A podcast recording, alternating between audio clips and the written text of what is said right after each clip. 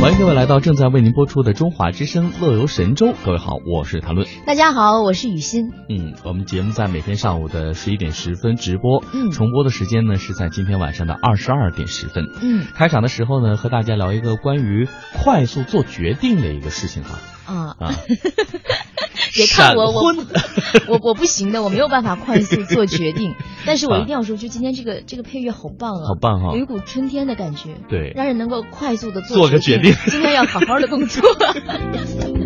那今天的互动话题呢是说一说这个各位做决定的节奏是快还是慢哈、啊？嗯，不管您是快是慢，我们今天的这个主人公呢，真的是很快哈、对，我们来看到是美国猎奇新闻网站在二号的一个报道，说在当地时间哈、美国安大略国际机场媒体呢是见证了一场特别的闪婚。嗯加州女子艾丽卡与纽约男子范恩在机场见面，短短数分钟哦，人家就决定要闪婚，喜结连理。呃就见面了几分钟对啊，我终于找到你了，那得多着急。这是梦中情人 啊！对啊，那艾丽卡她说，其实两个人的缘分呢，早在二零一五年三月就已经开始了。嗯艾丽卡回忆呢，范恩和自己都是猎奇新闻网的忠实用户，看到范恩帅气的头像之后，哎呀，完了。还是因为被这个美色所吸引，艾丽卡开始开始留意他的动态。艾丽卡啊默默地观察范恩与其他女性网友的互动，哦哟，认为范恩是个既细心又有想法的人。暖男呢？他开始看他与其他女性网友的互动，认为他是个既细心又有想法的人。嗯，这句话真值得好好琢磨。很值得回味。对呀、这这孩子可能有点缺心 眼儿，那是他与其他女生的事儿啊。就是于是呢，嗯你在其他女人身上都可以看得到。对啊呀那如果把它占为己有的话，我们可以得到更多。有这样看吗？啊，这样看好像也有点对道不理，对 都看心眼儿都不是很多，反正。然后呢，这个女儿女孩呢就决定嗯要默默的观察范恩与其他这个女生的照片嘛，然后呢嗯就给她的图片点赞。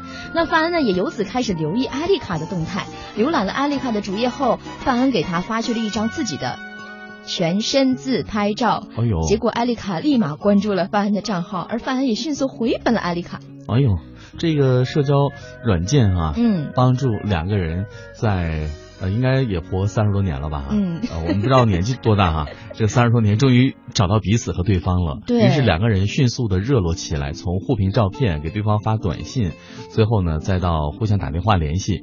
艾丽卡回忆说呢，我们第一次通话聊了不下五个小时，哎嗯，那到底有什么聊的聊五个小时、你啊？嗯比我们还长，我们聊三个小时哎。我连三个小时都没有好 吗？然后呢，呃，他说两个月后呢，两个人担心关系发展太快，嗯于是呢就中断了与范恩的联系。很艾丽卡直接讲的哈，对嗯。然后呢，两个人都彼此删掉了自己的主页，而且好几个月都不联系对方。嗯但是这个事儿并没有就此结束。嗯，艾丽卡发现自己难以忍受与范恩失联，最后决定不行，我要联系他啊，就又给范恩发短信表达自己对他的思念。嗯可过了一周都没有收到他的简讯，那后来艾丽卡才知道范恩出了车祸。哦哦然后呢，在二零一五年的十一月，范恩重新回到了猎奇新闻网，两个人和好如初，并且更加认真的看待了二人关系。后来在网友的提议下，两人决定结婚。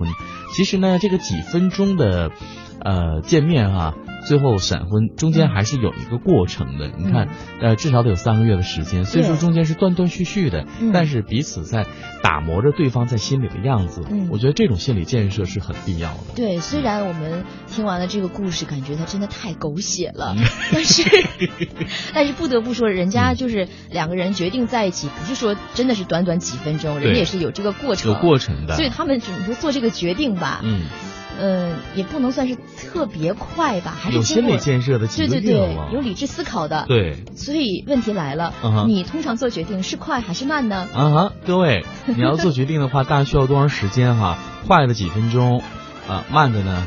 啊，不是慢的，快的几分钟，嗯，慢的有可能要几个月，对，然后对对通常你想要做决定的时候，好嗯像时间也不太给你可以选择的是空间空了。间它会可能有各种各样的事情就接踵而来啊。对比，如说，你要是做一个工作上的一个选择调动跳槽哈、嗯在这个时候正好是跳槽季嘛，可能你想啊，我要不要去或怎样，我决定犹豫一下，嗯然后你突然间会发现你周围的那个职场环境特别恶劣了，对，以前你没有那么放大来看。嗯当你要选择离开还是不离开的时候，你会发现怎么这么恶劣哦啊？怎么这件事情让你如此不爽？那件事情我又忍了多久？哦，像我就不能体会这种恶劣，因为我的环境很好。